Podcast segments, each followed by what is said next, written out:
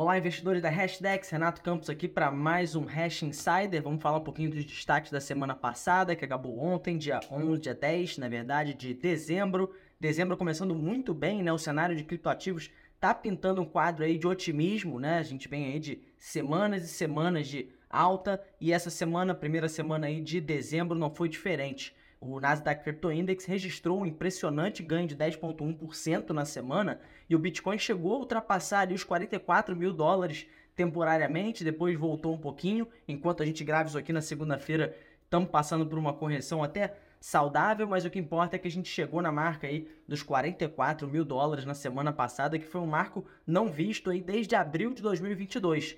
Já o Ether alcançou um patamar não visto aí desde maio de 2022 e acabou a semana ali perto dos 2.300 dólares mais ou menos. A notícia que mais chamou a atenção da semana, pelo menos para nós brasileiros aqui, o Itaú, né, o maior e mais antigo banco do Brasil, se tornou o primeiro aí do seu tipo no país a oferecer negociação de Bitcoin e Ether por meio da sua plataforma de investimentos. A negociação de Bitcoin será gradualmente disponibilizada na plataforma ION com a custódia de criptoativos dos clientes restringindo inicialmente as transações à plataforma Ion. Essa iniciativa reflete o compromisso do banco com a educação financeira e a segurança no cenário de criptoativos que está aí em evolução e uma baita de um selo aí de uma instituição muito respeitada como o, o, Itaú, e ele vai oferecer também serviços né, de custódia e negociação para outros bancos e outras instituições que queiram aí oferecer cripto. Então parece que o Brasil está ganhando aí um grande player de infraestrutura de cripto também.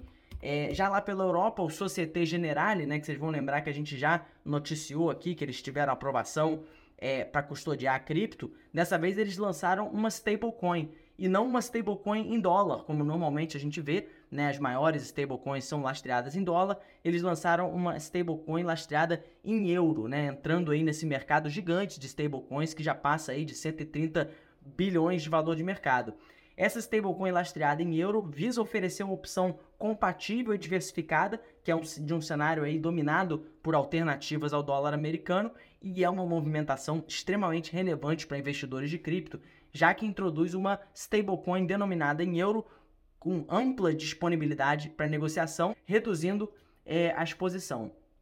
O compromisso da Societe Generale com a conformidade, inovação financeira e possíveis integrações adicionais aí da stablecoin nos mercados tradicionais torna ela um player notável aí para a gente acompanhar para criptoativos daqui para frente, né? E agora um player novo nesse setor que a gente não tinha visto muita notícia ainda é a IBM, a tradicionalíssima IBM lançou aí o chamado ESO, Hyper Protect Offline Signing, que basicamente é uma tecnologia de assinatura criptográfica projetada para gestão segura de ativos digitais e armazenamento em cold wallets, né, o chamado armazenamento frio, com fora da estrutura da internet.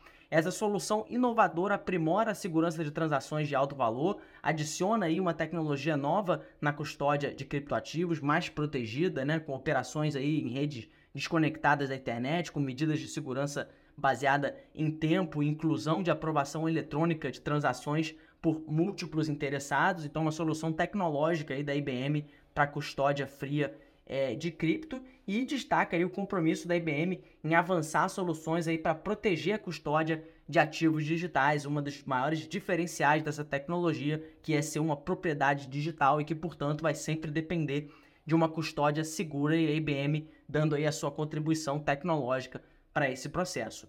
Essas foram as grandes notícias da semana, né? Vou lembrar vocês que semana passada a gente também lançou o nosso Outlook, né? Tá aí no, no na, na, última edição do Hash Insider, tá no nosso site também, na seção lá de Insights. Vale dar uma olhada se você está procurando aí é, um pouco do que, que a Hashdex está pensando para o ano de 2024 e a gente está otimista. Vai lá ler então o embasamento no nosso Crypto Outlook 2024. No mais é isso, eu deixo vocês aí com uma desejo aí uma ótima semana. Qualquer dúvida, estamos à disposição. Um abraço.